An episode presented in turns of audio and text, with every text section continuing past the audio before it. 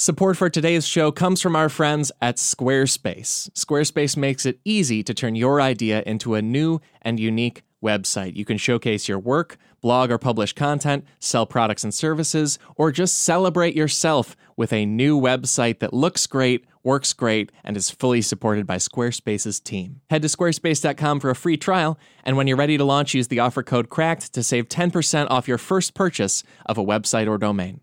Hey there, Earwolf fan. We've got another show for you that you might be into. It's called Gilbert Gottfried's Amazing Colossal Podcast. You know Gilbert Gottfried from everything from Aladdin to Aflac commercials to some of the best Comedy Central roast jokes ever done. And he brings celebrities like Weird Al, Judd Apatow, and Ira Glass onto his podcast to talk about everything from show business legends to road stories to horror movies to dirty jokes. Check out new episodes of Gilbert Gottfried's Amazing Colossal Podcast every Monday, wherever you listen, like Stitcher, Apple Podcasts, or earwolf.com.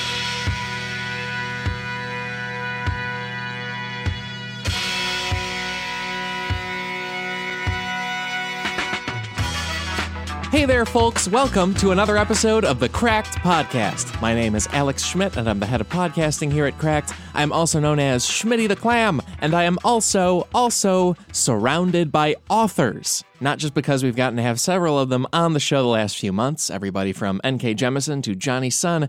I'm surrounded by authors because I work here. Cracked staff writes a hell of a lot of books, and we are overdue in celebrating the latest one on this show.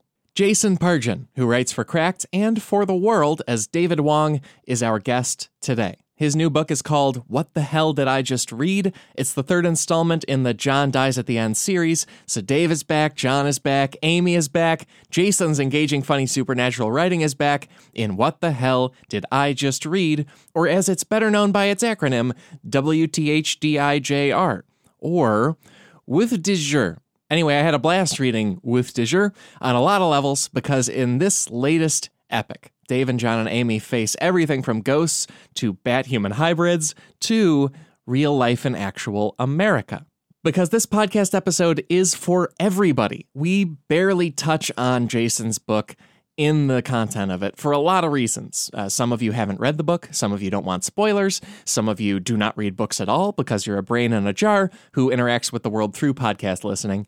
And we want to cater to the people and jarred brains who only know Jason as our site's longest running incredible columnist. And his latest column has a ton of shocking reveals in it. Maybe most shocking, your politics have a lot to do with your fear of germs. If you heard last week's episode, we got into the unconscious reasons you believe in ghosts. This week, we're getting into the unconscious reasons you believe in Republicanism, or believe in single payer healthcare, or believe we live in a fantastical version of America where Donald Trump got elected by saying what he said and doing what he did, and that is fine somehow. So, we're going to pick your brains apart today, America. And as we do that, we will be indirectly celebrating Jason's book because his columns and books both capture real life. In particular, I think they get at real life in a regular town. No matter how strange the action gets, Jason's books stay grounded in rural America and how it actually is.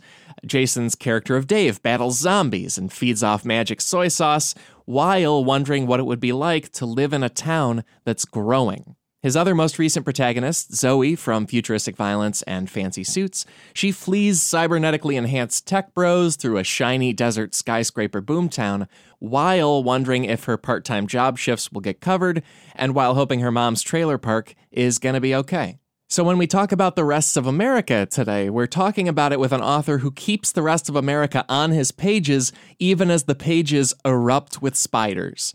Along with that, just a side note, I find that a lot of political discussion in the world involves lots of yelling, lots of interrupting, lots of getting hung up on every single little point. We steer clear of all that today. I find that worthwhile as a listener. I'd love to know what you think of that. Anyway, we're going to use that mutual respect to dig into the creepy way that a lot of what you believe in comes from your most biological instincts. So let's dive into it, you filthy animals. Please sit back or sit in vigilant germ fear, hand sanitizing every two minutes. Either way, enjoy this episode with Jason Pargin, the author of Woodiger, better known as What the Hell Did I Just Read? I'll be back after we wrap up. Talk to you then.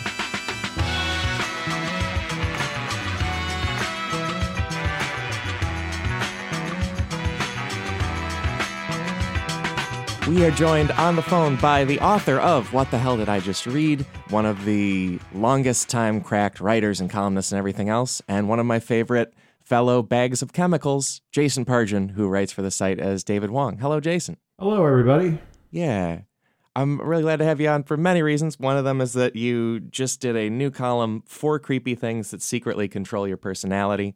And when we've been going back and forth about it, we've found, I think, additional personality controllers from there.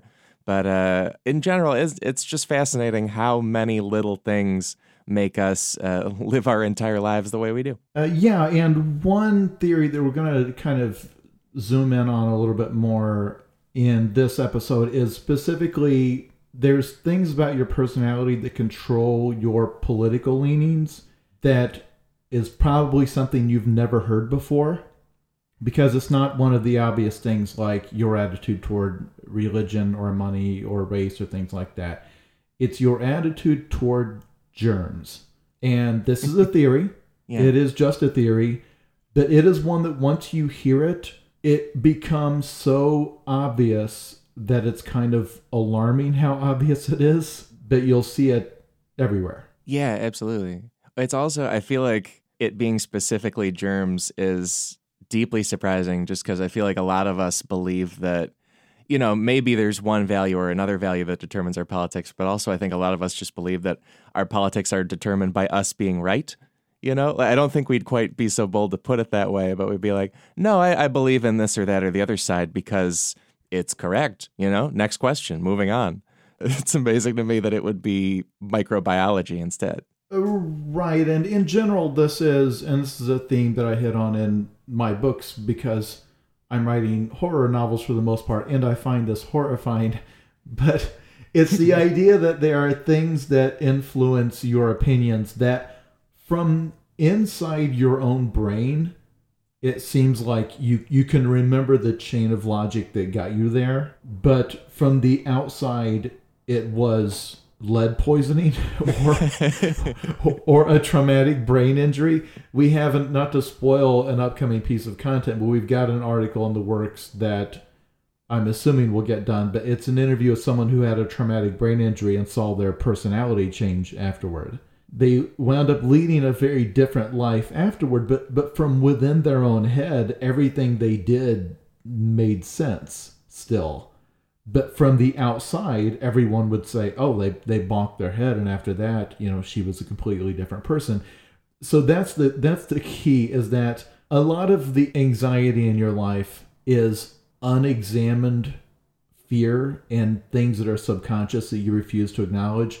So this theory is that your fear of germs colors your worldview in a way that you don't even realize that's what it is. It kind of comes in disguise. It manifests itself as a general mistrust of other people, other lifestyles, of crowds, kind of like density of population in cities. We're going to get into all of that. And I feel like it's particularly pernicious and particularly hard to detect because, like you say, there are ways you could decide a lot of those symptoms of this germ fear are logical. You could be like, no, I'm afraid of waves and waves of immigrants coming into the country because of the economic impact and the cultural impact and other super valid reasons that I believe in as a thinking person. When in actuality, at least some of that, as you say in the article, is probably coming from this like more instinctual worry. Okay, so let me let me outline how this kind of presents itself because if you listen to someone who is like a hardcore social conservative, someone who is strongly against immigration, you know, maybe have some antiquated theories about race or, you know, integration, um, people who are homophobic, who just in generally like fear other cultures, anything like that. Listen to them and count the seconds until they either compare another culture to a disease or accuse them all of having diseases. Like Alex Jones, the conspiracy guy, like his big source of profit is he sells supplements on his on InfoWars, InfoWars on their website. Yeah. And John Oliver did a whole bit about this, mocking them because a lot of it is you know these days these refugees bringing you know disease into the country. You you gotta you gotta arm yourself and your immune system. And he actually got sued because he spread a story that refugees that came into um, idaho had that the tuberculosis rate had spiked by 500% and he was forced by the court to retract that claim as part of the, the settlement but this is always part of it. Donald Trump said this on the campaign trail that Mexican immigrants were bringing tremendous disease across the border. In 2014, you had the Ebola scare that was a disease that affected a tiny few number of people, like three or four Americans, but the whole thing was that it was exotic African disease and it totally became politicized because it's like, see, this is what happens when you open up your borders. You get these crazy African diseases coming in and then to this day, you can hear like the more extreme televangelists or whatever talking about how AIDS was a punishment from God for homosexuality. And every time there's like a, they're tying disease to morality, assuming that disease is the result of immorality. If you Google the phrase like the plague of Islam, you'll get plenty of commentators talking about Islam is spreading across the world like a plague. I saw it was some kind of YouTube video where somebody was arguing that white people are being slowly bred out of the world, that other races are taking over. And they had a little graphic of the world with stick figures of different racial colors, and like the browner stick figures just spread and took over like some sort of map of a pandemic. It was incredibly gross and terrible, but it, it seems like it's that mindset or that kind of schema. Yeah, every every pandemic movie, they've always got that that giant computer on the wall that shows like in in 90 days this will be the it, you get same thing in zombie movies like you know in, in x number of days uh, you know 4 billion people will be zombies they had that in world war z i think the little map of it spreading yeah it looked exactly the same like a little stain yeah. that spreads. It's it's an unclean. It's a stain on the pure white, otherwise white world that, as we all know, once existed. Once the world was entirely white. In an article a while back, we do a genre of articles about these oddball scientific experiments that seem to hint at weird things, like that in one experiment found by putting on a lab coat your IQ actually goes up a few points because you just you're you're more confident in your answers I guess you answer things more quickly and your score goes up. And what it was they found that they could make people be less racist by just having them wash their hands first. Yeah. It's it's um, stunning, amazing. And I guess good. Uh, the theory that came about as it's being referred to now is the germ theory of democracy and this is where someone has put all this together and said, this explains everything. That cultures from parts of the world, usually closer to the equator, that had historically a higher rate of infectious disease and where that was more of a day to day concern over the centuries, they tend to instinctively be more mistrustful of strangers, more mistrustful of other cultures, they tend to be more stringent about policing sexual morality you know about virginity because again fear of stds that sort of thing Re- really being very strict about controlling women and and you know who they have sex with. Um, they tend to be more nationalistic because they have these practices these tribal practices of announcing to each other that i'm in the safe group. So they're very flamboyant in their display of the flag on the back of the pickup truck or, or whatever if you ask those people now, how do you feel about germs? They're not any more likely to say they're germaphobes than anybody else. But when you do an experiment, when you show them a picture of something gross, of something rotten, they react more strongly than more liberal types do.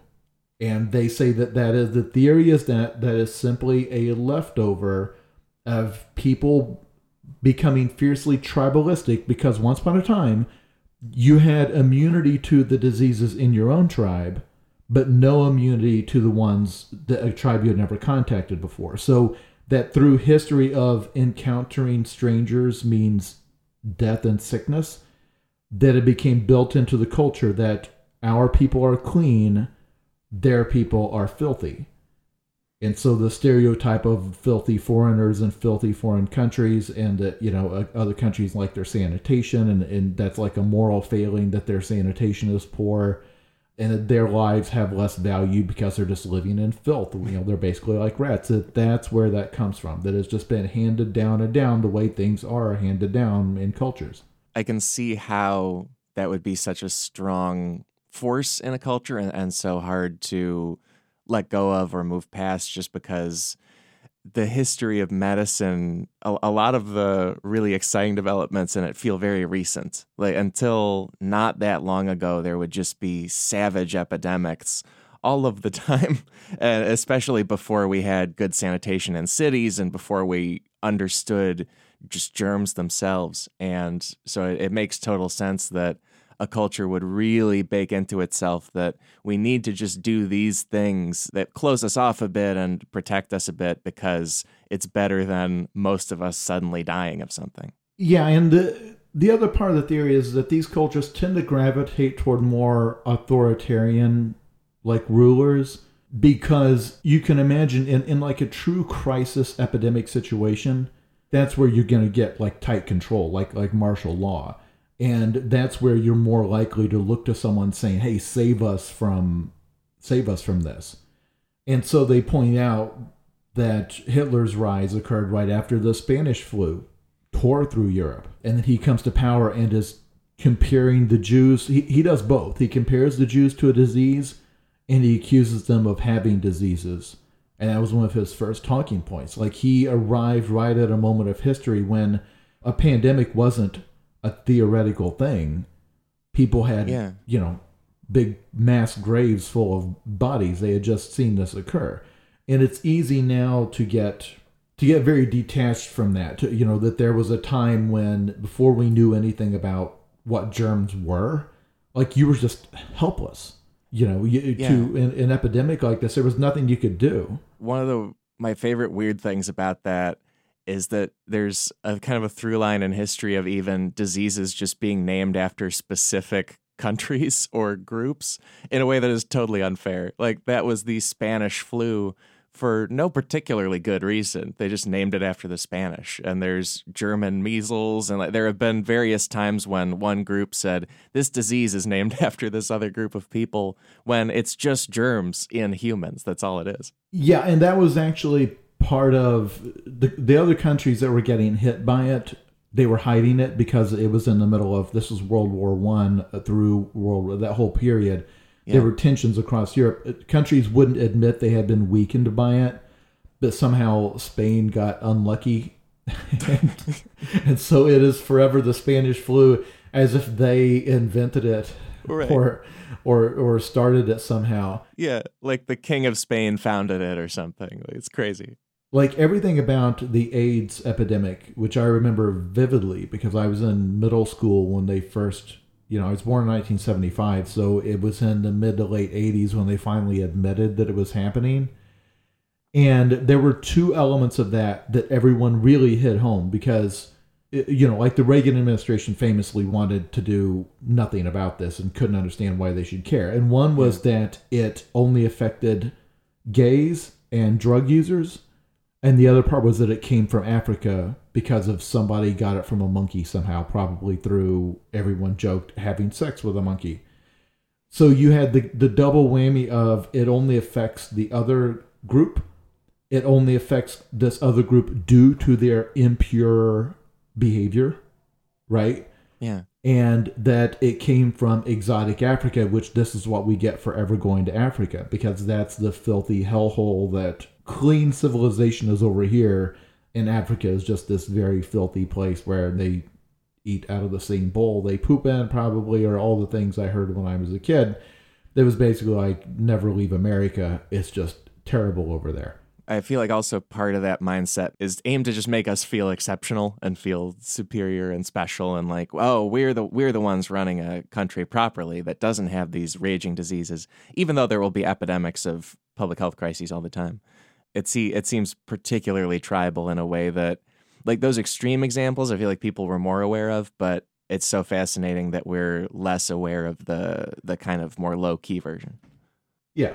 And this is something that I noticed. This is not part of the theory, but there's a separate theory that someone noticed that I, it seems again obvious in retrospect they believe that belief in a one vengeful God kind of helped bring old tribal society, societies together, right? Because the idea was it was like we're all subject to judgment. So where up to that point everyone lived in little pockets of, you know, small packed groups, and that this fear of a one vengeful God that was the God of everyone, that that kind of caused them to cooperate, which is what made civilization take off, right? Because we could cooperate in larger and larger groups. And religion sort of unified people in that way. Uh, we, we don't think of it that way. We think of religion as being an excuse for people to kill each other, but once upon a time, simply someone being from a different family was enough to kill each other. So uniting families and groups who had, did not know each other, but they were bo- all, both a member of the same religion, that was a reason to not murder them when you then read the Bible or read any like religious text and see how often that vengeful God punishes them with a plague. Yeah. And how they baked in the fear of germs into that. So that if there's sickness in your community, it means you've run afoul of God. And this is what's waiting for you. And in the book of Revelation, this is one of the horsemen of the apocalypse, the pestilence that, you know, will come when God finally unleashes judgment on the earth you can actually, I think, see them using that fear of the other, using it as a way to unite people, saying that, well, actually, as long as you follow our rules, as long as you don't eat the unclean animals, as long as you do all these things, then God will not unleash the plague upon you. And so this was a reason when you encountered the other tribe to not automatically distrust them as guys like it's like, well no, we're both under God's protection. I hadn't thought about how much the Bible you mentioned like oh out to Revelation there's diseases and plagues and things and then that makes me think of as far back in it as Exodus like Egypt is being hit with plague after disease after animal outbreak because they have angered this deity that across the entire book has been uh, in charge of things. Uh, right, and it also brings about like that just world theory where it's like Therefore, if you are suffering from a disease, it means you've you've run afoul of the rule somehow. Like it's not yeah. just a random thing. It it means that you this person who got sick and died, this person has leprosy. It's because they're being they're being punished.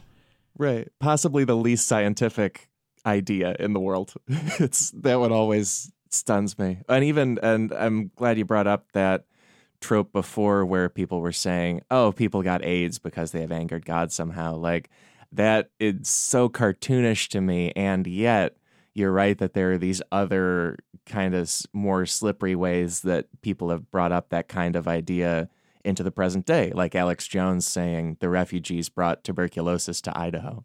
Uh, right. I think like immediately some people are going to ask well like why why do so many of the racists i know why are they also like really filthy people and, and, and again, the point is, we're not saying there's a political party of germaphobes. We're saying that if you go back far enough, enough generations, habits and attitudes that they developed to defend against disease, you know, culture gets handed down. You teach it to your kids, they teach it to their kids, they teach it to their kids. Like the things that you're not born instinctively knowing, that stuff echoes down a thousand years later. That's why we have the same Bible, you know, 1500 years after they put it together. Like, so those things are kind of dull, in many cases, just dull echoes of what was there trying, not knowing what germs were, them trying to fight like uncleanliness and just developing a mistrust of other cultures. So today,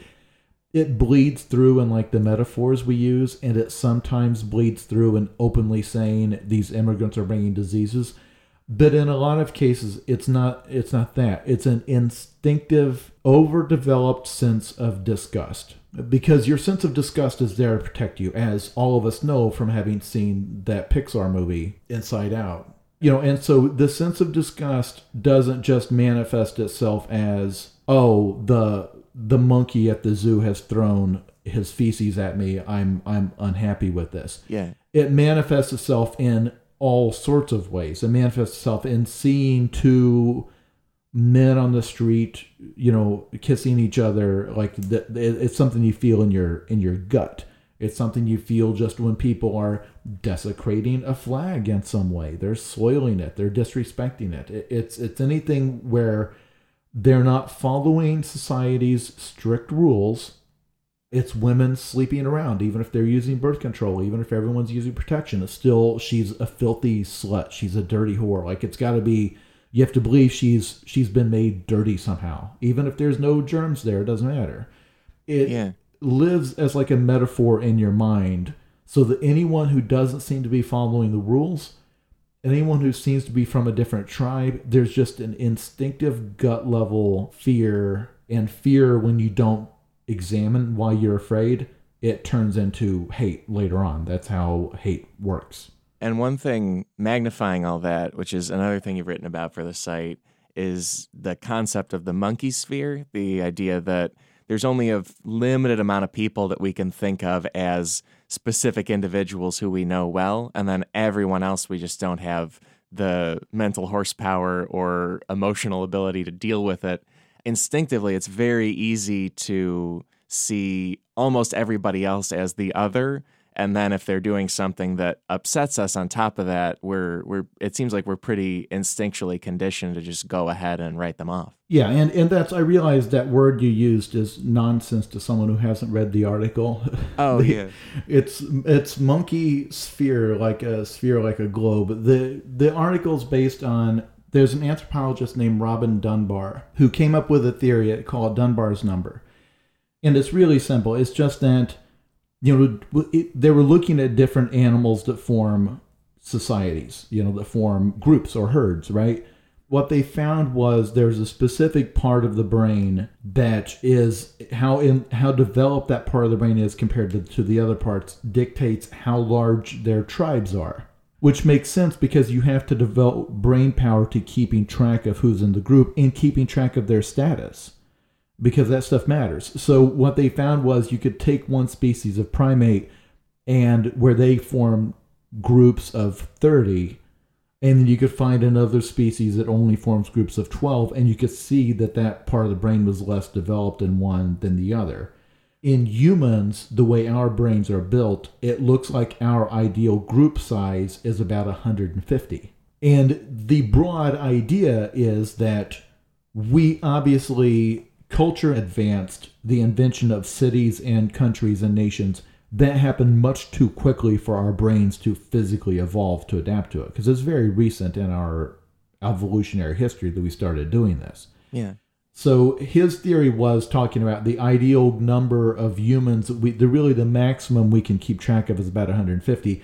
My article called "What Is the Monkey Sphere" was expanding that to say actually it seems like this explains everything about everyone all the time because so much of our anxiety is based on the fact that you're living in a city, working in a company, functioning in a group that's so many infinitely times larger than 150 that almost every destructive behavior we have in terms of racism, in terms of social anxiety, so much of it comes down to us trying to process a world that's too big for our brain because we evolved in small hunting groups and tribes and now suddenly you're living in a city of 3 million people and trying to make people understand why you shouldn't put this chemical in the trash. It's like, well, what difference does it make? Which, if you were only one of 150 people on a landscape, it wouldn't matter what you threw away. It wouldn't matter how you behave on a, a subway or whatever. But when you're when that chemical you put in the trash is three million people all doing that, suddenly you've ruined the landscape and everyone dies. So Yeah. trying to make people understand larger than life issues that only exist because there's millions and millions of us, we develop a bunch of very dumb coping mechanisms where we will have we have to take entire categories of other people and declare them to be one person. Like when we think of Africa, we think of a filthy brown person in, in a shanty. Like we don't we don't realize there's metropolises there. We don't even think that the Middle East is parts of it are in Africa. Like we we just because we can't conceive of all the, those as individuals. There's a point where we're just tapped out. So what you said about the urge to write people off, that's one of the most important and one of the most common manifestations of this. Because you have a bias to want to write people off. You want to not have to think about people because you're overloaded. So if you have an excuse to shut someone out of your life, out of your country, to lock someone out of your world, in many cases you'll take it. Because even even when you say we just have one conception of Africa, like we don't even have the mental space or horsepower to separate Africa into a couple of different regions or cultures. And there's so many you know? And we just say okay this entire continent i'm gonna i'm gonna file that as one thing. And then i'm also gonna file my brother as one thing and my parents as two more things. That's just where we're at as a group. Another element of that that monkey sphere being something that it's particularly terrifying to me that the monkey sphere is is a product of we mentally can't keep up with our groups getting so much larger from living in cities because we've had agriculture for about 10,000 years and we've had at least towns for a very, very long time. And we're still, those centuries are not enough time for us to easily cope with that. And then in the meantime, people today, we're supposed to use Twitter properly immediately. It seems like an impossible task given that our brains can't deal with civilization as effectively as we'd like them to. Uh, right, and, and we could do an entire episode on how this makes it impossible to function as a normal person yeah. on the internet. because if you've got if you've got an Instagram and you have thirty thousand followers, not to dig into a bunch of insider business stuff, but one of the hardest things about doing what we do or trying to produce things for an audience is if you make something and then you get like three complaints about it right away, you perceive that as, oh my God, this just, it's a mass rebellion from everything's gone to hell. It's like, oh, the, the inbox is blowing up from people enraged about this. This this did not go over well, and because you don't think in terms of well, uh, you know, 120,000 people read it and three complained. Like maybe that's representative, maybe it's not maybe you know you don't know. But you're always trying to categorize in your brain how did this go over with the audience quote unquote? And it's like it actually went over 120,000 different ways. And if those people had listened to it on a different day in a different mood in a different time of day it would have gone over differently still trying to act like you know what the audience is thinking and what they want all the time is nuts. But we now live in a society in which everyone is in that entertainer, whether they do it professionally or not, it doesn't matter. You've got high school kids with 2,000 Facebook followers. You tell me they're not posting with an audience in mind? Like you tell me they're right. not posturing on their Instagram, they're not trying to frame things a certain way, trying to look a certain way because not because of how they look to their friends, but because of how they look to this faceless audience out there that messes with your head in ways that we've just barely begun to discover because it's brand new. It it changes so quickly that we're running on very old hardware. That was it's like if you try to download a game on your 12-year-old laptop and you see how it tries to run it and that's it. That's that is what society is. It's a modern like the fully blown out FPS AAA game that we're trying to run on a laptop that was made in like 1996. uh, it has has four four kilobytes of RAM, and it's just chugging along. Like so much of what we don't understand about, well, where's all the hate coming from, or why these people? It's like, well, to be frank, I have known people who had like a very friendly view of the world and believed like they were very progressive hippie types, like right up until they got assaulted and then suddenly became oh. very like anti-crime. They didn't have a more complex view of the world. They were just picturing the world the one person in the world as being good instead of bad it wasn't that they had a nuanced view at all it's that they had a naive view when the reality is yeah there's actually all sorts of bad people out there and also good people and also lots of people in between and so much of your worldview depends on who you happen to have run into up to that point in your life. Sure, yeah. I find that a lot of times when people give advice, they're really just giving advice to themselves and it's it's being passed on to you. I don't think they realize it, but and a lot of times it'll become clear like oh no, they just had one kind of interaction with one person in the business or in life. And so then they're just telling me that everyone operates this way.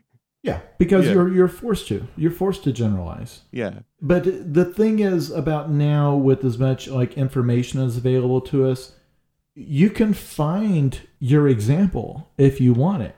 If your gut instinct is to believe that the rest of the world is filthy, you can find plenty of examples. There's there's rivers in India that are choked with garbage. You can go look at those pictures all day. You know, there Yeah. are countries that have poor sanitation because they're they're impoverished. They don't have the money for sanitation. Like you can you can convince yourself of whatever you want. You know, if you want to believe that the inner city is full of crime, you could go on Breitbart, you could go on any of these websites, and it's just a steady stream of another you know white woman has been raped by a black man. Like you can get all the examples you want to feed your narrative because ultimately you don't want to find out you're wrong about uh, these other groups. That's that's awful. Like finding out that your instincts are incorrect. That's a miserable experience. You want to be reminded, yes, we're clean, they're dirty. Yeah. The most prominent example that jumps to mind for me is the president when he's like, oh, Texas and Florida were ready for hurricanes. But Puerto Rico, a country that is one concept to me, was not ready for the hurricane. And that's why everything's so wrecked there. Like, this is just one thing I've decided I know about that entire group of people and places is true to him.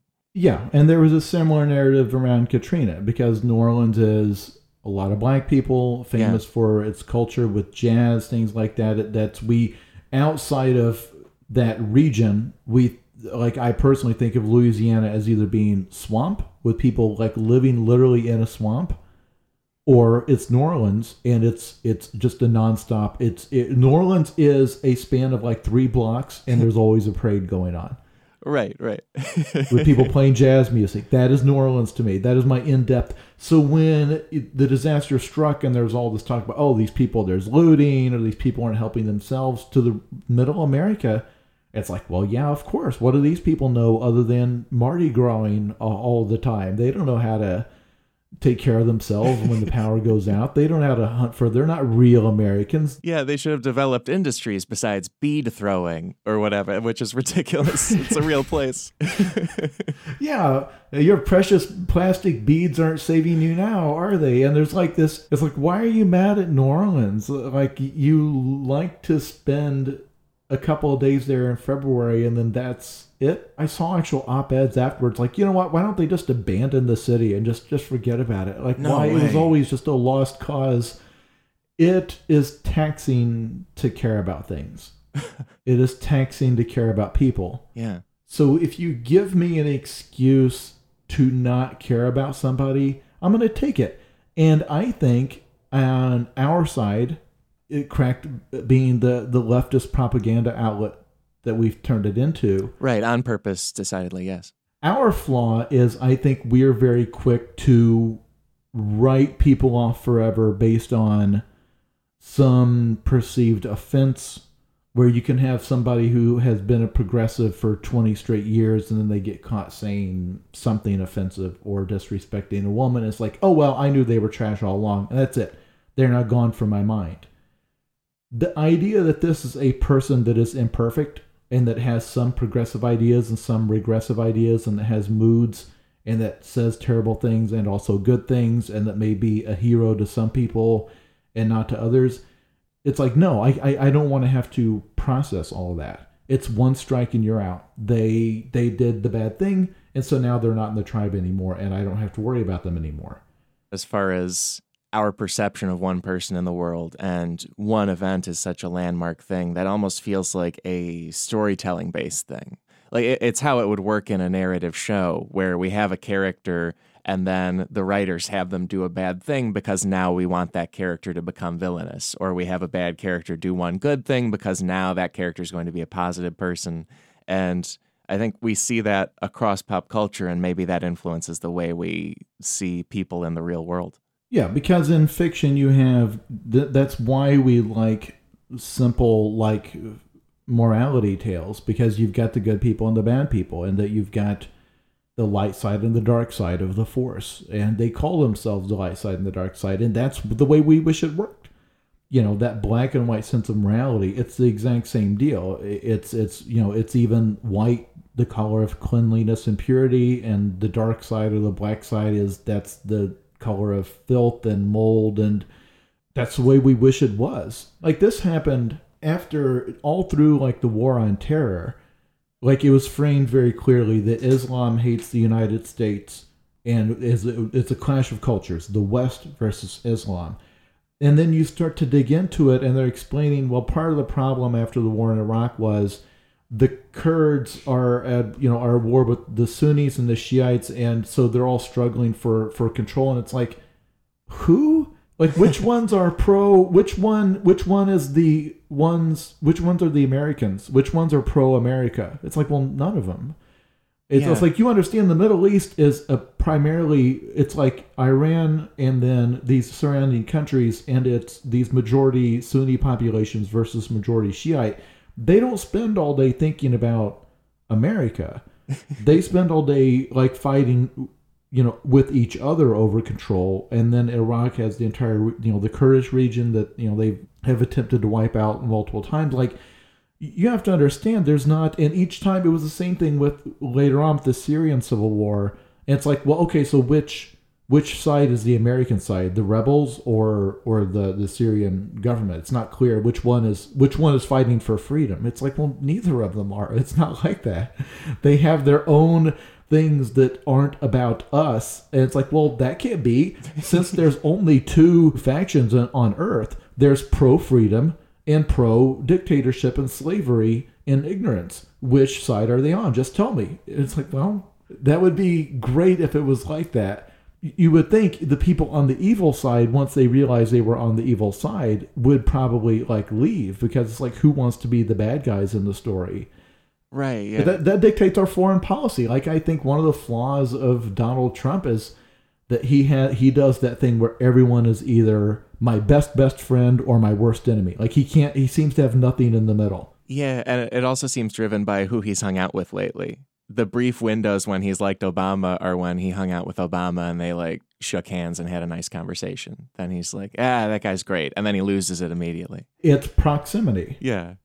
Likewise, a lot of times, if just hanging around people changes your your view of them, yeah, um, and usually it's finding out there's exactly one gay member of the family who's out of the closet that can make an entire family stop being homophobes. Like that's it. They just needed one that was close to them, or even one on TV that they sort of like. I was like, well, I like that Ellen It's like that. I guess. Ellen. I guess my yeah. my entire upbringing believing that these people were the moral rot that would cause God to bring about the apocalypse, that was overturned by one like somewhat friendly talk show host who was not a demon uh, and was not spreading disease to all of her her guests. It's like, ah, I guess she's not so bad. I guess them gays aren't so bad. Putting one face on it made the entire category flip. You know, eventually they're probably going to meet like a really bad gay person, and I worry that their entire opinion of, of it will flip again because it's like, well, yeah, I was uh, this uh, this gay guy waited on me at the restaurant, and he was incredibly rude. Those gays are mean. Like, no, that guy was mean. but we will we will always process the world this way. A lot of society is a series of hacks to get around this. Like, in order to get you to care about a subject, we have to try to put a face on it to like personalize it. And people working in social services have to do this all the time because no one wants to give up tax money for a bunch of poors or a bunch of disabled people. So you've got to get a PR campaign out there with like a disabled person, a refugee, someone who's innocent. And you've got to pick that person carefully because if they're kind of a jerk, your whole movement will die. Because if you're one example, the one face they could fit into one of their 150 slots, if you screw that up, you're you're doomed. This is why during the civil rights movement, they had to choose so carefully to get Rosa Parks because the previous woman who wouldn't move to the back of the bus, she had had, I remember what the issue was. She had an underage pregnancy or something. They're like, no, we've got to have, it's got to be a face that no one can get mad at. You have to work so hard to calibrate these things for people's experience of them. Yeah. Do you remember there's a senator from Ohio, his name's Rob Portman, and he is a Republican senator who was opposed to gay marriage. And then his child came out. And so then he prominently changed his position on the issue and moved away from it. And I think the narrative around that was some people were like, oh, he's betrayed our conservative cause. Other people said he doesn't belong in our liberal cause because he's only doing this because of his kid. But it seems like the basic thing is people are just not that smart. Like they just sometimes that's how change will come to them. And I don't know, I guess we accept it when we get it and maybe high schools are not like this anymore, but anyone who was a member of like one social tier and then tried to change it, tried to move like to a different group or tried to move up, there's very strong resistance to that. this this is what the movie Carrie was about. Uh, aside from the fact that she could do telekinesis and, and kill people with her mind, it was about a girl who is like on the lowest on the social ladder trying to move up and how they reacted to that. Because again these people have been neatly categorized in your mind and it messes with you when they change. It's unpleasant to change your view of people Support for today's show comes from Squarespace. Hey, you're a fan of Cracked. You're a person who is web savvy and very, very, very cool. That's what we find with 100% of you. Now, you ought to have a website to show off your web savviness, right? I think you should. And if you want to use beautiful templates by world class designers, if you want it to be optimized for mobile right out of the box, because everybody's doing this on their phone these days, Use Squarespace's tools to help you do that. They also have analytics to help you grow the site in real time, and they have an award winning 24 7 customer support team to help you if anything goes funky. And you might think, oh, it's just too hard to build a website. No, there is nothing to install, patch, or upgrade ever with Squarespace. You're someone who uses the internet and belongs on the internet. Get on the internet with Squarespace. You can head to squarespace.com for a free trial, and when you're ready to launch, because you're cool enough to listen to this show, you can use the offer code CRACKED to save 10% off your first purchase of a website or domain. That is squarespace.com, offer code CRACKED. Support for the Cracked podcast comes from Casper. Casper is a sleep brand that continues to revolutionize its line of products to create an exceptionally comfortable sleep experience one night at a time. And take it from me, it's a great mattress. With three mattress models the original Casper, the Wave, and the Essential Casper mattresses are perfectly designed to soothe and cradle your natural geometry. Not to mention, the breathable design helps you sleep cool and regulates your body temperature throughout the night. And it's delivered right to your door in a small, how do they do that? sized box with free shipping and returns in the US and Canada. But the best part is you can be sure your purchase with Casper's 100 night risk free sleep on it trial. After all, you spend one third of your life sleeping, so you should be comfortable. I have gone through this entire process, and I shouldn't call it going through the process because it's mostly just delightful. You know, the movie Interstellar, when they have the robot that is just sort of a slab and it's very helpful and charming and easy to get along with. It's what the Casper box is like. Like it just arrives, it's very cubic, it's very easy to deal with, and when you open it, a mattress just sort of magically flips out of it in a way that also comes with very handy instructions that makes it easy for you to set up and lay down on your bed so you can lay down on it all the time very comfortably. Start sleeping ahead of the curve with Casper. You can get $50 toward any mattress purchase by visiting casper.com slash cracked and using cracked at checkout. That's casper.com slash cracked. Offer code cracked for $50 off your mattress purchase and the chance to sleep as easily as I do. Terms and conditions apply.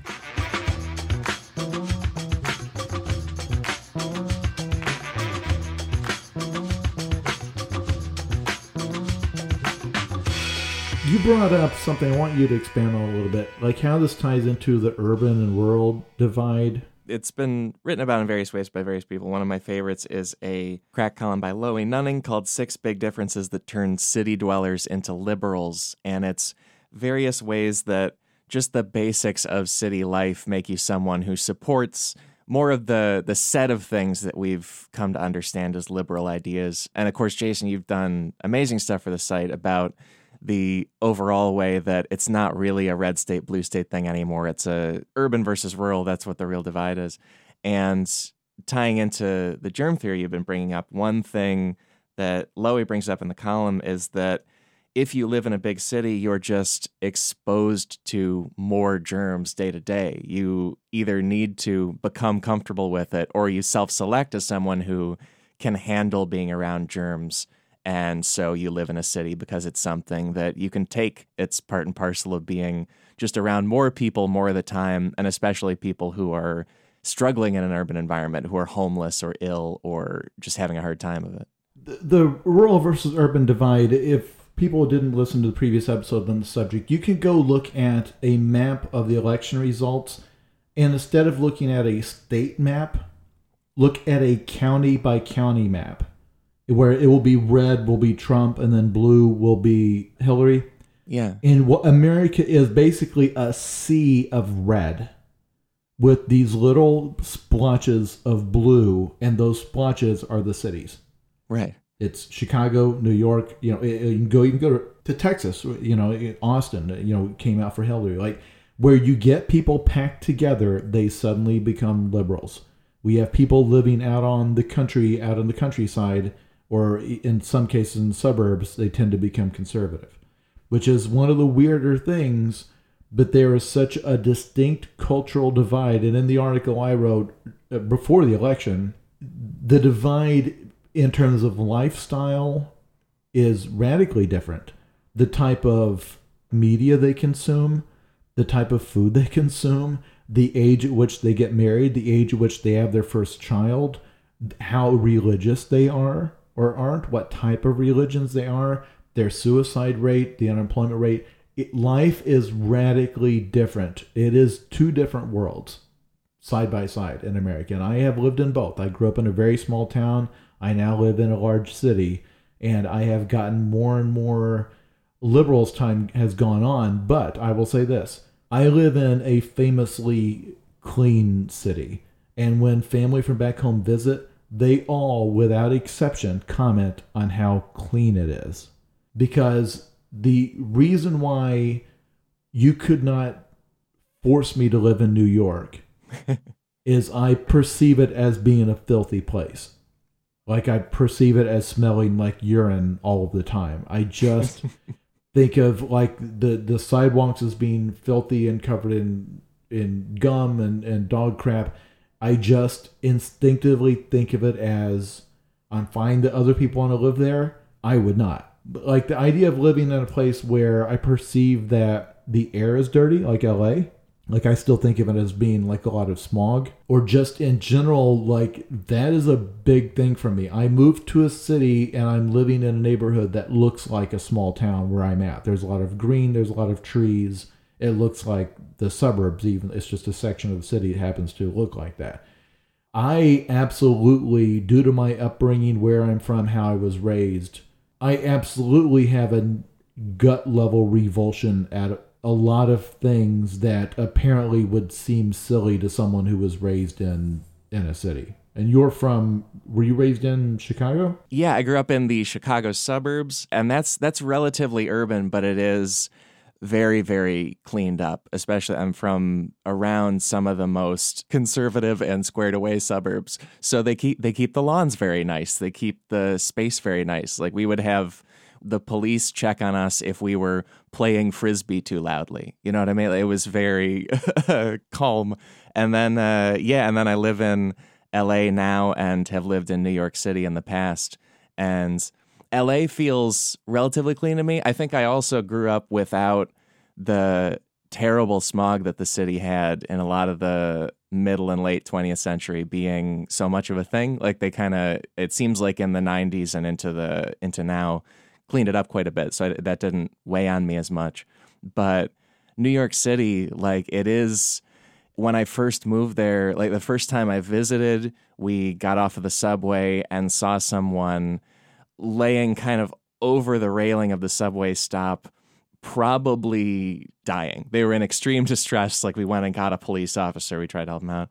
Uh, when I first moved there, one of the first things I saw in the subway system was a public masturbator. They don't really have alleys, so a lot of trash will just be piled onto the sidewalk in big bags, and you just smell it and you're around it. And there's a lot of grime and there's a lot of uh, people suffering, and you need to be okay with that in your day to day and used to it in your day to day if you're going to live there. But I think then once you get past that and once you push through that, there's also a lot of great things about New York. And also, you're, without knowing it, unless you know this germ theory, you're becoming someone who is very on board with a liberal and inclusive society because you there's no better training for getting over this instinctive revulsion that that is in our heads. Yeah. yeah. And I yeah, that's that's really interesting to me because even like a lot of the people who see New York as being filthy, like they live in a place that may objectively be dirtier, like they may have like statistically more garbage in their yard. But I get the sense that they tend to I guess they focus more on like the behavior aspect of it. Like the behavior is filthy or the people are violent or people are rude. Like the, the fear of rudeness is a big thing. It's their inability to police their habits is like it's more of a broad thing that like these people don't have like self respect or or whatever. And no matter how like poor you are, as long as you've got somebody you can look down on that they're dirty because of their genes. They're dirty because of their souls. They're dirty because of like you can always find another metaphor that makes them dirty and you the clean one. There, there's all kinds of ways people can make that leap, especially with New York. Like I remember my first bodega experiences shopping there, realizing that at least with the ones I went to, oh, a lot of the time the person running this will be on the phone, often in another language, the entire time I'm dealing with them. And I realized very quickly this doesn't ruin my ability to buy stuff at the bodega. I can just get the stuff and they keep doing their thing and we're great. But if you let that upset you, it's pretty upsetting. Like it's the least service minded approach to dealing with a customer, except that it's good service. You're still getting everything. But that kind of stuff can really jump out. And it's also really, really relative between cities. The comedian Hannibal Buress, who's from Chicago, like Chicago, Chicago, and then moved to New York, he did an interview once shortly after he came to New York, and they were like, How are you enjoying Brooklyn? Are you settling in okay? And he said, Yeah, I mean, the only main difference is there's a bunch of trash in the streets. Like Chicago, we have alleys, so we just keep it there. But I guess you guys just kind of walk over it all the time, and that's very weird of you. That's a very strange cultural decision to me. And he's from another huge city that, I mean, Chicago's nicknamed the second city. It's templated off of New York in a lot of ways, but even within that, it's very different. Me and my wife recently went to, there's a lot of restaurants here in this kind of hipster neighborhood that are very dog friendly. We went out to eat at a place at this little cafe and had our dog with us. We'd been out walking and we're eating. Next to us was a group of uh, Japanese youths who were speaking each other in Japanese and were you know enjoying the city, but they were looking at us like we had brought an alligator to the restaurant. it was clear from their mannerisms, from what they were saying to each other, that they thought we were insane because they had just stopped at this place, presumably. Like they, you know, they were tourists. They didn't look didn't look like they lived there, and were like in Japanese, like those people have a dog at the restaurant. Because it wasn't it, this must not be a thing. And i know we're going to get comments people saying actually eh, you could bring your dog into any restaurant in japan on you're talking about? I'm only speaking of my own experience and it's very possible that due to my own racism i don't they were from a different asian country but i i perceived they were japanese and that they thought that this was like the most disgusting, unsanitary thing anyone had ever done, which it objectively probably is. I have this filthy wolf descendant at my feet while I'm, you know, eating nachos. Like, in terms of germs, that's probably not, like, that probably is objectively a disgusting thing to do. But to me, like, I, even though I'm disgusted by other cultures, there's always someone out there to be disgusted by me everyone assumes their own level of disgust is the right one. Right. And that everyone below them is a savage. and everyone above them is like a, a prissy elitist. And so, like, I want to sit there and say, oh, haha, these uptight foreigners don't know what, what a great dog I have, and they're weirded out by it. But meanwhile, you know, if I go to a grocery store in Alabama and see one person who's barefoot, like I'm gonna be telling that story for the rest of the month. It's like ah, it's it's a it's in a post-apocalypse. You got people walking around shirtless and barefoot, and there are these filthy hillbillies everywhere, and, and like it's a, a matter of degrees the actual amount of filth that's happening, but we've all got it calibrated where it's exactly like no, I'm right, and the rest of the world must be measured against my against my standard it's so instinctive and i think it also it covers so much of every little thing we do and every little way we live. There's a study out of ut austin a few years back where they looked at all kinds of different things that liberals and conservatives in america do and one thing they did is they looked at 76 different college student bedrooms and they found that conservatives had more orderly rooms. They also had rooms with better lighting. It, there was just more light in the space. And then liberals had messier rooms. They also had more books and they had more cultural art travel kind of knickknacks and things around. And that might all sound very natural, but it it's sort of amazing that in the spaces where we live that we spend the most time in, we still iterate these very little differences that would seem strange to someone of even the same culture, just slightly different politics. Everyone's had that experience of going into someone else's place or someone else's apartment and being like, oh, they live very differently than I do. Like they just arrange their living room there's much more or less dust than I'm used to. There's much more or less weird art. They have these tiny pillows that I don't find comfortable, but they're into, you know, and it, it, uh, every little thing we do can jump out that strongly as, oh, this is the other, this is different. Yeah, and if they've got the furniture where it's not pointed at the television, oh, so I weird. think those people are sociopaths. Like they'll have they'll have the sofa and then the TV will be directly like above the armrest of the sofa. Like you can only watch it if you're turning your head perfectly to the side. it's like, is this a prank? What are you what are you trying for here? Yeah, and I and, and I always love those studies where they we filmed 76 college students in their bedrooms. this is what we observed. We watched them for months. We also noticed that the conservatives do not sleep as restfully as the as the liberals do.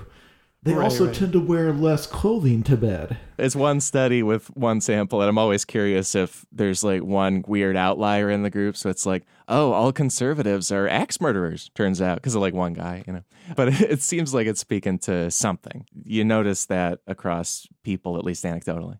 Yeah, and, and that's something that there's lots of, to be serious about it, there's lots of experiments showing the same thing. Conservatives tend to be neat freaks. Liberals tend to be a little bit messier. I get anxiety if there's too much clutter in the house. I'm not I'm not a neat person, but like if you came to my house, you'll notice there's like a lot of empty floor where it seems like maybe another piece of furniture should be. Aside from the fact that shopping for furniture is a living hell, I, yeah. I like open floor floor space. I don't like feeling crowded. I don't like feeling like there's things in my way. I have not seen it. I would be interested to see if there's a difference between liberals and conservatives in how they perceive personal space. I don't like people standing close to me. I don't like standing in line when people are pressed up behind me or directly in front of me. I want space around me. So I could only come to a city because I had a neighborhood where I could get a house with a yard and I don't have people on the other side of the wall from me, which I couldn't tolerate you know, when I go to places, it's not packed, it's not crowded. If it's if it's some trendy restaurant, people are lined up out the door. I just don't go. I'm not going to stand in line with other people up next to me like that. I don't like that. If I see video from the Middle East where personal space is treated differently and they tend to bump into each other a lot, I see that as savage behavior. Lots of the changes I've made in terms of becoming more progressive over the years, so much of it is overcoming my knee jerk impulse to say, well, yeah, but that's just common courtesy. You don't you don't stand that close to somebody. Like that's a culture where they don't care about each other because they're filthy and they're foreigners and they they naturally have a hatred for others in their hearts. it's like, well, you know, if you just met one of these people, it would it would change your mind. It took a lot to get over that, and I feel like I can feel my knee jerk impulse is not to be an understanding person. It is it is not. I have to make myself do it. And I think it's true of all of us. Yeah. Like with all these things we're talking about, it takes mental effort to push through our instincts about the entire population of the world, except for a couple of our friends. And yeah, it is strongest with like fear of germs or danger, you know, but then it also it comes out in all these little things of oh, those Europeans kiss each other on the cheek when they meet. That's not for me, you know? But if you want to get to know them, maybe you do it. This is going to seem like a tangent, but I briefly wanted to talk about The Walking Dead. Oh, yeah, please. That genre of post apocalyptic fiction that tends to be about a virus that has wiped out everybody. That show is actually a really good illustration of this because it's the nightmare scenario of a disease has wiped everybody out. You can't avoid it. And then the entire concept of the show is running into these other tribes and thinking they're okay at first and thinking they can cooperate with them at first. And then it inevitably falls apart and either finds out they are murderous or the system breaks down in a way that lets the zombies in. A bunch of their friends get infected. Everything that is bound up in there the fear of infection, the fear of others, the tribalism, the constant speeches about how you know we gotta we gotta pull together if we're gonna we're gonna survive this. You we gotta stick together you know. That's the only way we're gonna we're gonna overcome. And it's either that speech or it's the speech about how we gotta go to war. We gotta wipe out this bad group of people. It is really spelling out this theory in this metaphor of zombies because again look at the zombies. They're rotting. They're filthy right there's no clean zombies in this show. It's there's stuff oozing out of them. It's a it's a sense of disgust, and the whole world has become disgusting, and it's just us against this world where everyone is a diseased, shambling thing. That show takes off on popularity, and the zombie genre takes off on popularity right at the same time that you have this undercurrent of worrying about globalization mm-hmm. worrying about the jobs going to China, worrying about the jobs going to Mexico. Oddly enough, people don't seem to worry about the jobs going to Canada. They don't worry about the jobs going to England. They don't worry about the jobs going to Germany. They worry about yeah. the jobs going to these exotic places with these strange cultures and these or the filthy people taking or something insulting about a Mexican taking your job versus saying, "Oh, the this, the factory moved to uh, Switzerland." Like it just doesn't hit as hard because, like, oh well, yeah, that's the Swiss. You can't beat the Swiss. Like they'll probably do a better job if you think about it. So this undercurrent of this fear of globalization that gave us Trumpism and all that. It's interesting to me that the most popular show was based on this concept of you know, it, it's this entire, it's the entire metaphor spelled out. Like it's the entire history of the world of a small group of people tr- realizing they have to cooperate to survive, but also realizing that one false move means they get the infection and everybody dies. And it's a show that I don't find well written or well acted, and it's the most popular show in the world, other than Game of Thrones, probably. And maybe it's probably because it's so compelling on a thematic level. You also picked out as we were emailing about this that as far as people fearing socialism, it's a fear that there will be inequitable redistribution of things, but that Walking Dead lesson they're learning is that they need to cooperate, but they also need to cooperate on a very specific, very limited, very tribal scale. And it seems like socialism, along with globalization, is the scariest force or option opposing that to those people. It's like, oh, no, no, we'd have to cooperate with everyone. And you can't trust the people outside the tribe. They're not the right people to do it with. Uh, right, because the question you asked was why, if there's such an instinctive fear of disease, why don't Republicans support like universal health care?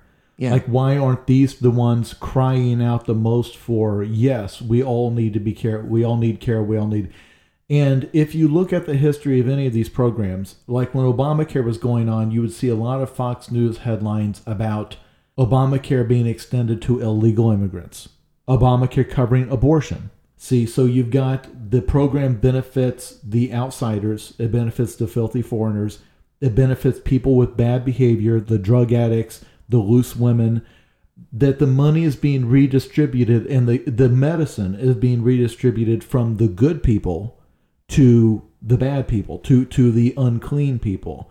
And you kind of saw the same thing after public schools were, were desegregated, where suddenly the support for public schools started dropping and you started to see them as these broken dysfunctional institutions with crime and everything else and i you know i'm not going to send my kid to that hellhole where there's a bunch of people selling drugs on the playground and all that.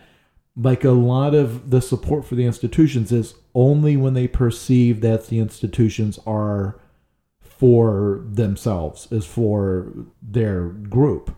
It's such a limited approach to it because, yeah, I, when I was thinking about all that healthcare stuff, there's a TED talk by, he's a professor named Jonathan Haidt. He's a, a social psychologist at NYU. And he did a TED talk where he argued that you can look at our morality in terms of how we arrange our politics and how we deal with people as a set of five pillars. And two of the pillars are one is how much we harm each other or care for each other. We should not hurt each other, we should care for each other. The second pillar is fairness and reciprocity, that society should be just and equitable in terms of what we give to each other, what we receive from each other. And he said that liberals and conservatives believe in both of those pillars deeply. And then he said there's three other pillars. One of them is in group loyalty, like knowing that your tribe of people and the people around you will be 100% loyal to you. Another is respect for authority in and of itself. And another is believing in purity and sanctity as important quality that society needs to maintain. And his argument was that liberals believe the first two pillars, just how much we hurt each other and how fair we are to each other, is enough. We can build an entire society out of that and we can do everything out of that. And conservatives believe that we need all five pillars all put together because otherwise society is going to come apart and because also you'll have the most cohesive and solid society built out of that. And he didn't put a value judgment on either one. He didn't say that one is much better than the other. He even pulls from Hindu tradition and argues that uh, a lot of times Vishnu and Shiva will be depicted as one single god because Vishnu is a preserver and a more conservative kind of approach, and Shiva is a more destructive and change based kind of approach. And you need a mix of both to have a society. You need a mix of both political perspectives to have a society. It jumped out to me as as sort of a, a, a thing that makes sense with this germ theory we've been talking about, and something that makes sense in terms of, oh, I can see why conservatives would not be so excited about the idea of, oh, if we give everyone health care, everyone's healthier, there's less germs, and also, you know, it's an investment that I think is worth making, but I can see how they would say, no, no, no, we need to, society should be fair and we should not hurt each other. But if we're focused enough on our own tribe and our own group and making that as cohesive and solid as we possibly can, that's much more important to having a society itself. Like putting some kind of healthcare allowance for everybody on top of that, that's not so necessary. The key thing is to work on our group and our culture and our solid local structure of a society. Right, and this is this could be a whole different episode because there's no political faction that embraces evil and right. and, and while the other embraces good. They are emphasizing different categories of morality over others. Exactly. It, it, to different degrees. Because of course liberals also care about in-group loyalty to some degree. We see how fiercely they don't want to allow in someone who is progressive on every subject but abortion. It's like no that, that that's it. It's black and white. That's the, that's a deal breaker ha- everyone has deal breakers for their group. Respecting authority, you know, it depends on whether or not the person in authority happens to agree with your politics. Right. The purity and the sanctity, that fifth category seems to be the primary difference between the groups. And the purity is very big among conservatives, and that is seen as an antiquated concern among progressives. Where I could sit here for the next hour and criticize things liberals say for me, the primary weakness in it is I feel like they've gone to a point of acting like when discussing the economy, Republicans act like everything is based on how hard you work, right? Which is objectively not true. There's some people that like there's somebody that has Right. a disability, like it doesn't matter how hard they work, they can't perform the task they were trained to do, and so it's not their fault. People do get screwed by the system where they tend to act like it's a perfectly just world. Liberals act like there is no such thing as laziness. They act like there is no such thing as a poor person who got there by their own choices. They act like there is no such thing as a poor person who had a chance and squandered it or had multiple chances and squandered it. They act like it's all the system. It, everyone's a victim of the system. They go too far the other direction. Then it gets back, back to the purity aspect of it, where you're rewarded for living a pure life. And it's not just about keeping your hands clean. A pure life means you are being responsible with what you drink, what you smoke, what you put in your body, what you eat, how you take care of yourself, you know, how you maintain your property. Do you keep your house clean? Do you, you know, maintain your lawn? Those are all tie into the purity thing. Those are all rituals that you do to prove you've got your life together. Do you have a normal sleep schedule? Do you are you up early in the morning? Like things that they would say even now those things help you succeed in life. Those are values that will help you succeed in life that liberals tend to mock as old fashioned 1950s Boy Scout values. But they would say, no, to this day, disciplined, you know, being thrifty in how you spend your money, not spending your money on stupid things, saving your money, just, you know, having respect for yourself.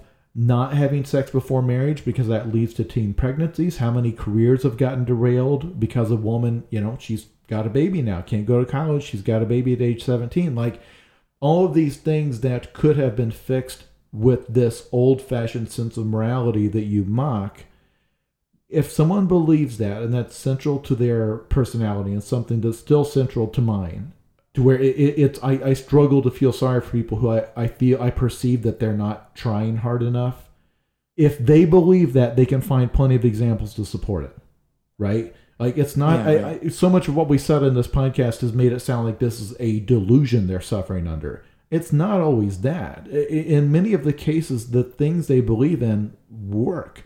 These purity behaviors and these beliefs work. You can get ahead. It's just that I feel like there's an artifact of those beliefs that manifests itself as racism, homophobia, resistance to change that is not based on anything logical, like it's just a fear of things being different, that I think creates a lot of bad side effects. But the core of what they're doing isn't necessarily evil. It's just we don't understand why they're so big on the purity aspect in when it seems like they'll sacrifice the fairness aspect in favor of it. Because why should someone be doomed just because they were born on the wrong side of the border?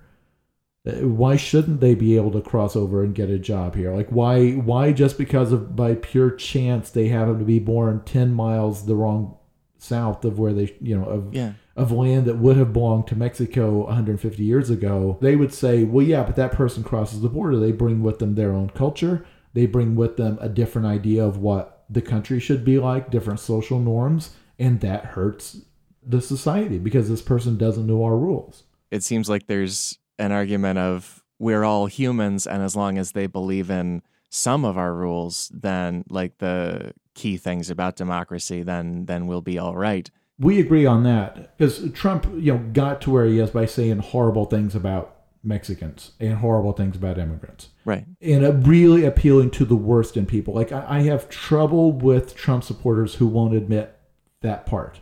But if that person or anyone comes back and says, "Well, are you suggesting there should be no border at all? Like people should be free to just come and go, like like to define where America stops and where Mexico starts, or where it pick any country." Like, do you think that it is impossible for one culture to move into another piece of land and basically steamroll that other culture and erase it so that the good things about that other culture are now gone? If you say, well, no, that's ridiculous, that's paranoia, I can go out in the woods and I can go dig up arrowheads from Native, Americans, from the people who used to live here it is possible for a culture to steamroll another culture. Now, to suggest that the one Mexican guy trying to cross the border to come get a job here working construction somehow destroys democracy and that Lady Liberty is crying at this filth that has intruded on our sacred land, that's ludicrous. There is a point in between one and the other where we have to agree. No matter how much we may say otherwise, if I found myself, due to some accident of chance, being the only non Muslim in this city, I would probably move. I would be deeply uncomfortable with that. Not because I hate hmm. Muslims, but because I'm not a Muslim and I'm in a place where I'm now I'm not the norm. Their values are different, what they believe is different, and it's clear I'm not one of them. I think there's a threshold where everyone would feel that way at some point. Or if in your neighborhood, for some reason, like a Scientologist opened up a church there and suddenly noticed all of your neighbors are Scientologists, at some point you would start to feel hmm. weird. yeah. That's not unreasonable. It, it, it's, you know, so there's a point to where you can make it look like, sound like it's a superstition all you want, but they can say, well, you know that Islamic terrorism is a thing. It, like we haven't had refugees commit crimes in America, but in Europe they have. In France they have. It is a problem there. Like because of our bubble, we don't even want to address those concerns. Like we that's Yeah. not even grounds for discussion. It's like, nope, you hate brown people, period. At some point you have to have a policy. There is going to be an immigration policy. So if you're saying we shouldn't be dicks to illegal immigrants, what how would you do it? Me, I would make it so it's just really easy to apply and cross the border, but you would have to apply. Like I, I would I would still have a thing, but you you just have to fill out a form so we know who you are and that you're not fleeing from justice or whatever. I don't feel like that's crazy to ask that. Yeah, and it's interesting. Before, when you were saying that uh, liberals and conservatives are both wrong when they hit an extreme on personal responsibility, as far as hard work and its value, and your circumstances and their value, I think they're also both wrong as far as government's role and politics' role in terms of this kind of, uh, I guess, cultural management. You know, in, in terms of oh, what do we support? What do we let be changed? It seems like there's a liberal extreme where anything can change all the time, no matter how objectively good or bad it is. And then there's a conservative extreme where the government needs to manage what our culture should be. And both of those things would be insane. There's some kind of in the middle thing to be found. And I think with personal responsibility and with culture and with all these other things, if we don't understand that as people, we agree on a lot of the same things from jump. We just are divided on certain specific issues. If we don't understand that we agree on a lot of things together, then there's a mistrust that makes things like personal responsibility and cultural change impossible to navigate because we aren't operating from a place of trust and we aren't operating in a way where we're saying, oh, I can work with these fellow citizens on finding the happy medium that we want. Well, and it's the presumption of bad faith. Yeah. It's the presumption that any any Republican talking about changing the healthcare plan that it's because they want to kill millions of poor people, and they just don't. I, this is my family; these are my friends. Like they just don't.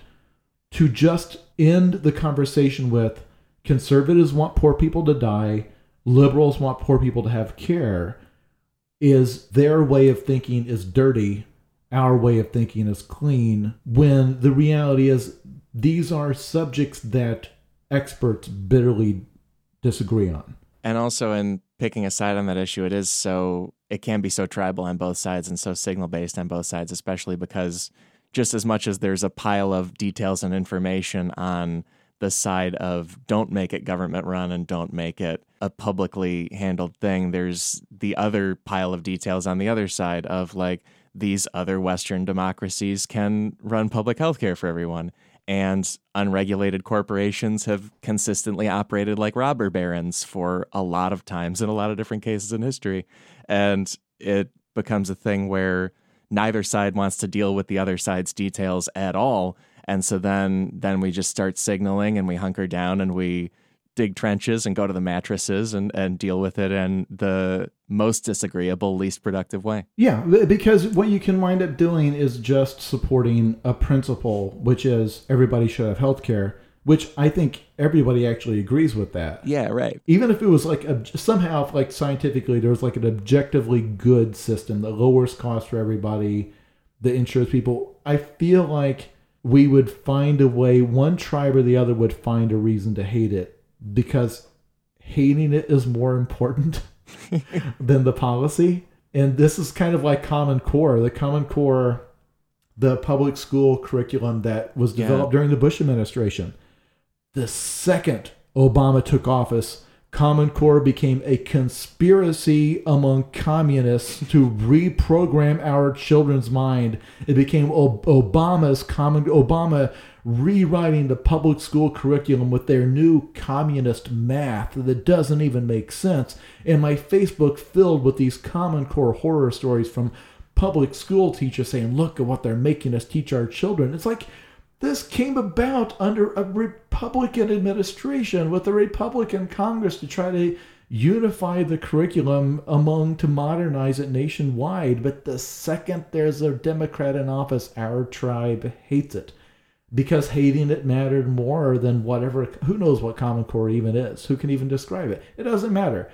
We are now told to hate this, and therefore we will hate it. And what we are watching right now with the Obamacare thing, all this happening, the current compromise in Congress appears to be very minor, minor tweaks to the system that will allow them to rename it something other than Obamacare Yeah, right. where we get the same benefits, but it doesn't have to be. They can tell conservative voters, "Oh, we we threw Obamacare in the garbage. It's it. There's no remnants of it left. This is Trump care, even though it's like 96 percent the same.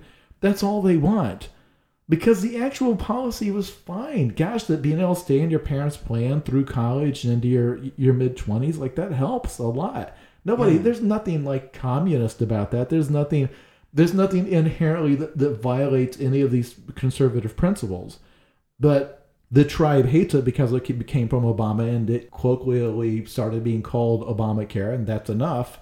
And so we mainly, this is all an exercise, a year long exercise in just rebranding it. And then it will be fine until there's another administration. you see the same thing with jobs numbers in a basic way. There's a Texas Republican named Kevin Brady who's chairman of the House Ways and Means Committee. And across this year, when monthly jobs reports come out for jobs numbers under Trump, they will often be pretty similar to jobs numbers under Obama, partly because, as we've said on a previous episode of the podcast, the president doesn't really impact the economy nearly as much as people think. But on social media, people have been grabbing his. It was the same chairman of the House and Ways Ways and Means Committee in 2016 and 2017. This guy Kevin Brady, and he will say a completely different message about matching jobs numbers because now they're under Trump. So this gain of a few hundred thousand jobs is a sign that the economy is surging back. And when it happened under Obama last year, the exact same thing statistically, he'll say, well, the economy's just not picking up enough because he's killing the economy with his regulations and his other qualities I won't be specific about, you know, and it's just because of pure tribal gamesmanship and partisanship. When in reality, none of these problems have gone away. We have very low unemployment because of two reasons. One, a lot of people have just checked out of the economy. Yeah. And two, there's plenty of part time and gig type jobs out there. If you want to be an Uber driver, you can do it. And if you want to work in a service job that has no health insurance or has, you know, has no 401k or anything, that those jobs are out there. Those jobs are plentiful. So if you want to say there's so many job openings they can't find people to fill them, that's true, but those jobs pay like yeah, they pay like nine dollars an hour, and they don't, and they have rotating shifts, and you don't know how many hours you're getting. Like the problem is still underemployment. It was a problem under Obama, and our people went on and on about you know 10 million jobs gained under Obama. He really brought the country back from the the trend is the same. It's not the president's fault. It's not Trump's fault. It's not Obama's fault. The economy changed to these jobs that are inherently less secure. Unions went away because the public hates unions now. It has decided that we've rejected that whole idea. So you have no bargaining power. Right. And yeah, there's work. You can work if you don't work, and if you work two or three of those jobs, you can do okay. If you can get the second job to work around the the flexible hours of your previous job when you have no idea when you're going to be working and what shift you're going to be on and if your second job is fine with working around your first job which they won't be so you can put whatever face on you that you want but the real problem hasn't gone away. The, the broad trend hasn't gone away but it, it you, we want it to be a tribal thing where it's oh yeah obama ruined the uh, economy because he got rid of all the manufacturing jobs and replaced them with jobs at starbucks and then now Trump is in office. It's like ah, he's gonna bring. He's somehow gonna bring the coal. He's gonna bring the coal jobs back. Somehow he's gonna. He knows it's Yeah. not true. They're roaring back. They already is. Yeah, like people in Congress know it's not true. They know that you're not gonna reverse automation. That's not gonna happen. But this is to bring it back to the central point of the conversation we're having. The difficulty in solving these problems for real is in this tribalism uh, because Right. there's probably things that need to be done to try to there may be areas where America does need to be a little bit more protectionist and keep jobs from fleeing so quickly, or something. Uh, my big thing I've expressed on previous podcasts, it seems like we should be spending a lot more money to train people in different industries. It seems like we should be spending a lot more money to help people move, you know, to mm-hmm. incentivize them. There's people who can't move away from Flint, Michigan because they're stuck in a house that now has no value, but that they paid $200,000 for you know that, that house now they could put on the market for twenty thousand dollars. Nobody's going to buy it. Like they're stuck.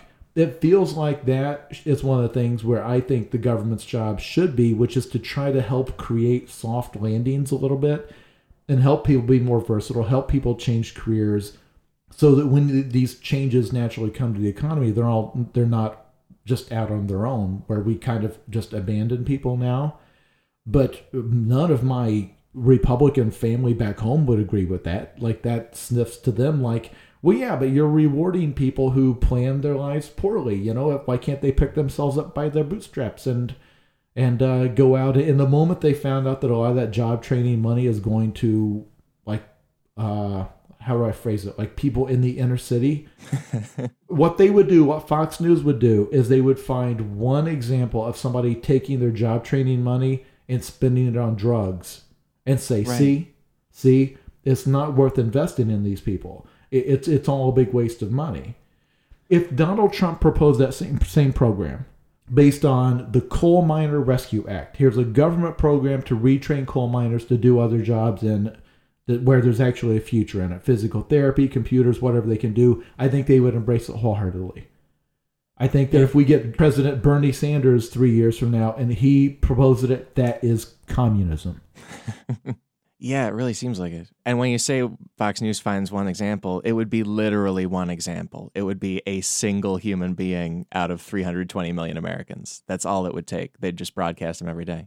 Right because that's it's the same issue we talked about before with the need to put a face on a problem to make you sympathize with it if they want to make you hate somebody it's the same technique And to round this all out, like what do we what can we do as people when we're faced with our own aversion of germs and our own media making us more scared of everything? I feel like just simple awareness of it goes a long way. Maybe there maybe there's other things we can do too.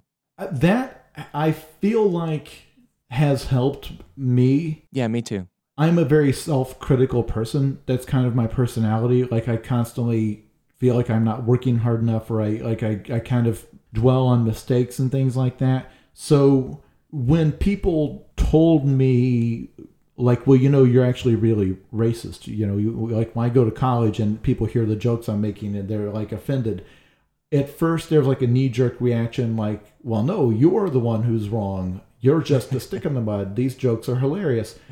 It, but because i kind of hate myself a lot i was able to like look back and, and it, one thing that i did like by moving away from that area i kind of now am like I, I talk very derisively about those neighborhoods and those small towns that i'm from. And I did that to like separated myself, separate myself as like, oh, I left that part of me behind. Like I left the racist part of me. I left the very like homophobic part of me. Like that, the person I was like into through college. Like I've, I moved away and left that and became a different person.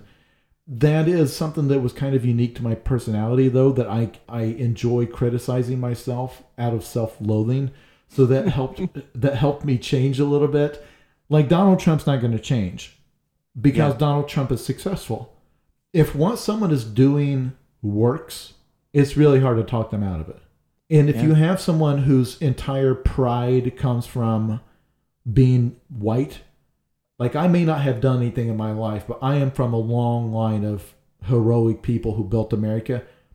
How do you talk them out of their pride? How do you tell them, you know what? No, this is just a dumb superstition based on the fact that you you mistrust foreigners for very primitive, savage reasons. Like you're actually the the savage here. You're actually the the backward, primitive person, you know, acting like out of tribalism why would they ever listen to you? So I think what we have found as a culture, once we invented mass media, you know, and radio came along and all that, what we have tried to do is through our popular culture convey a lot of very positive faces of these things. And so that's how you get the Cosby show in the 80s. You've got, you know, a, a black family who's upper class. He's a doctor you know, and trying to say, see, they're they're people too. They want they want the same things you want, you know. And then in the '90s, having the first openly gay characters on TV, and I think did help accelerate like the acceptance Yeah. of gay marriage happened at lightning speed.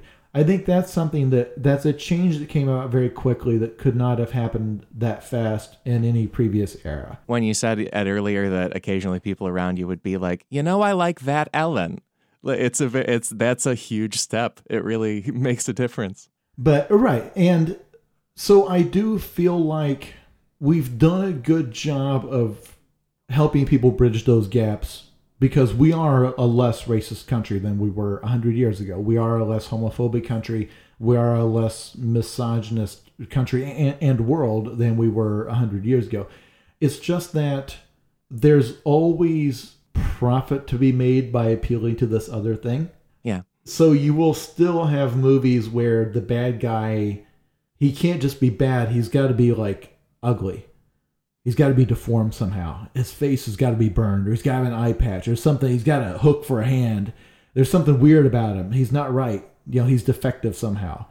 Or in Lord of the Rings where the bad guys are just these orcs, just these filthy spitting hissing things where they are Yeah. evil because of what they are. That they didn't join a movement; they were born orcs. It's not their fault, but it's it's still a lot of money to be made by like, there's the monsters, they're filthy.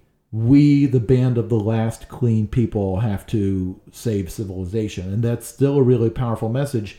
And as long as people buy tickets, Hollywood will still make that. News outlets will still appeal to it. And what we have found recently in the last 10 years from the Obama era into the Trump era is that when you decide in the mainstream spaces that certain certain things are no longer allowed to be discussed like thoughts are no longer allowed to be entertained. Like you don't see on the nightly news like an anti-abortion sentiment. Like you don't see like an anti-refugee sentiment on CBS ABC because it's just not that's not up for debate.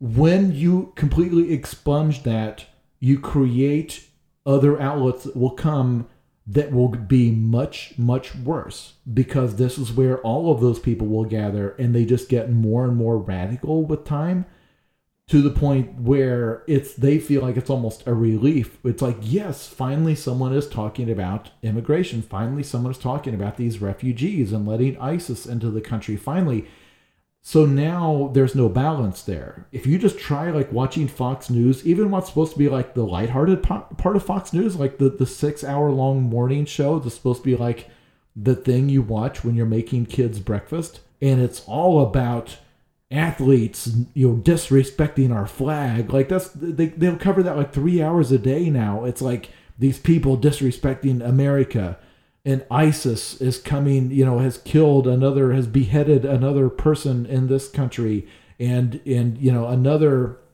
black on white crime. This gang of thugs attacked uh, this tourist family. It's just terrifying. But this is what is new in my mind is that you've got you now have like websites that are like openly white nationalist, and they're big. Like there's a lot of people there. I don't know if just this is the internet maturing and these people finding out how to organize, or if this is just what we should have expected after eight years of Obama, these people feeling like they didn't have a voice. You get like the ugliest possible manifestation of it because they, they just feel like they've got to be more and more extreme to survive. I don't know. And so the narrative is that, well, the whole world is falling apart, all of the progress is being lost. I don't think that's true. Well, also, I feel like it's partly a product of it's never been easier to build a platform. It's not the past decades where there were a couple of channels and a couple of newspapers, and you kind of needed to break into one of those if you wanted anybody to see your stuff. Otherwise, you're just like hand printing it and physically giving it to people or something. And now anyone can build a website. Like we run a website with a couple dozen people, and in the past, you couldn't reach millions of readers with a couple dozen people who just decided to make a thing. So I, I think like there's partly a media diversification aspect of it, but you're also right that I think there's a lot of people who decided they needed to give a voice to how different we are and how angry we should all be at each other, even though I don't believe in that that's where I would leave it is that no matter how the technology changes, no matter how the culture changes, no matter how we build different ways to communicate with each other, the past casts a very long shadow yeah. over everything we think, and that stuff doesn't go away. So that's why I write articles about this subject because I think the more you know that this is influencing influencing you, the more it will help. I just worry that only a certain type of person even reads that type of article. so maybe it's self defeating. That I guess the more we know and the more, as much as you hate to hear that something you believe is like an honestly held belief that it's actually a prejudice born from some dumb thing that happened when you were a kid or that happened to your great great grandparents, it's hard to hear that. But the more you know about it and kind of face that information head on and try to, like, do, are there ways I act? That are irrational and could there be reasons for it? I feel like that can only help. It's a good thing. Germs are fine, everybody. It's going to be all right.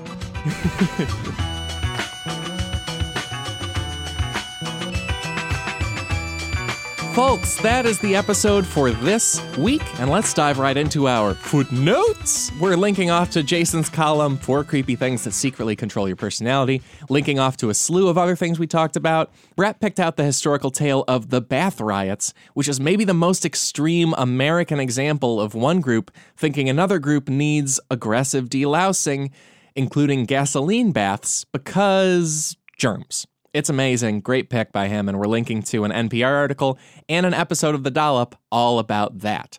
And of course, no footnotes would be complete without a link to the new book, What the Hell Did I Just Read? by David Wong, available wherever fine books are sold. Treat yourself to one of the best new novels of the year, and I'm saying that in a stacked year for literature. What else is stacked? The panel for our live Cracked podcast this coming November 11th at UCB Sunset in Los Angeles. That's this Saturday. You can see me, Cody Johnston, and Katie Golden from Cracked, and comedians Rivers Langley and Siobhan Thompson all getting together to talk about everything in the world that's happened in politics that is not tied to Donald Trump. It turns out while the president has been a dumpster fire, there's been an entire country and 50 state governments and all kinds of other processes going on. We're going to talk about the good, bad, and everything else of that, and we're going to have jokes and have fun doing it too. Still a few tickets left. Get your tickets at sunset.ucbtheater, that's theater with an R-E, com. We'll also link off to it in the footnotes so you can see us live in Los Angeles. You can also dress like us. We have t shirts for the show along with cracked pins at podswag.com. You can also find our other podcasts wherever you listen to this one. Cracked Movie Club is diving into its John Hughes month for November. Kurt Vonneguys will be back with a new episode soon. And our newest show, Cracked Mailbag, answers your questions every Friday. If you have a Cracked premium subscription, go to cracked.com slash subscribe to get one of those. And hey, big news that you get because you stuck around for the footnotes. We have a new podcast launching next week. It is called Best Episode Ever. It's a show where we find the absolute best episode of all of the best TV shows ever made, hosted by Brett Rader and Carmen Angelica. It's coming to you November 14th. The feeds will be up very soon, and we'll link off and broadcast them on all the cracked social and so on once they are. We can't wait for you to hear this show. It's going to start off with Friends featuring Katie Willert. We'll have a lot more about it on next week's Cracked podcast, and you can subscribe and check it out then. And speaking of the Cracked podcast, our theme music is Chicago Falcon by the Budos Band. Hear them on Daptone Records. This episode was edited by Chris Souza. It was engineered and co produced by Best Episode Ever host Brett Rader. Find Brett at Brett, R A D E R, on Twitter. And if you love this episode, oh man, that's a great thing. If you hated it, let me know about it on social media. That's right, social media. The thing we use from our phone on the toilet, even though, come on, go Roos. You can find me keeping it clean on Twitter under the name at Alex Schmitty. I'm also on the wider internet at my website, alexschmitty.com. And I'm glad to say we will be back next week with more Cracked Podcast. So, how about that? Talk to you then.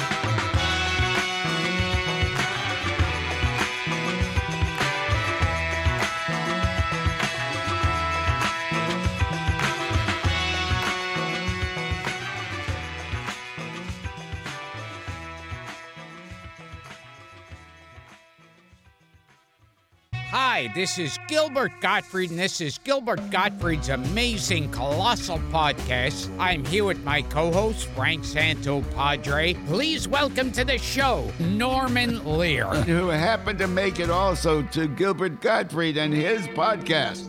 Ira Glass. Very happy to be here. This is Joyce Van Patten. Hi, this is Frank Conniff. Hi, I'm Dee Wallace. Hi, this is Tom Bergeron. Hey, everybody, this is Tommy James. Hey, I'm Clint Howard. Hi there, I'm Jackie the Joke Man Martling. Hi, I'm Bobcat Goldthwait. I don't do that voice anymore. Well, I guess if you gave me money. You're listening to Gilbert Gottfried's amazing colossal podcast. What an introduction! It gave me shit chills. damn, damn, damn. Thank you, Johnny. Gilbert Gottfried's Amazing Colossal Podcast, available on iTunes, Earwolf, Stitcher, and wherever podcasts can be heard. New episodes every Monday, with bonus episodes on Stitcher Premium every Thursday. Go to gilbertpodcast.com for more info.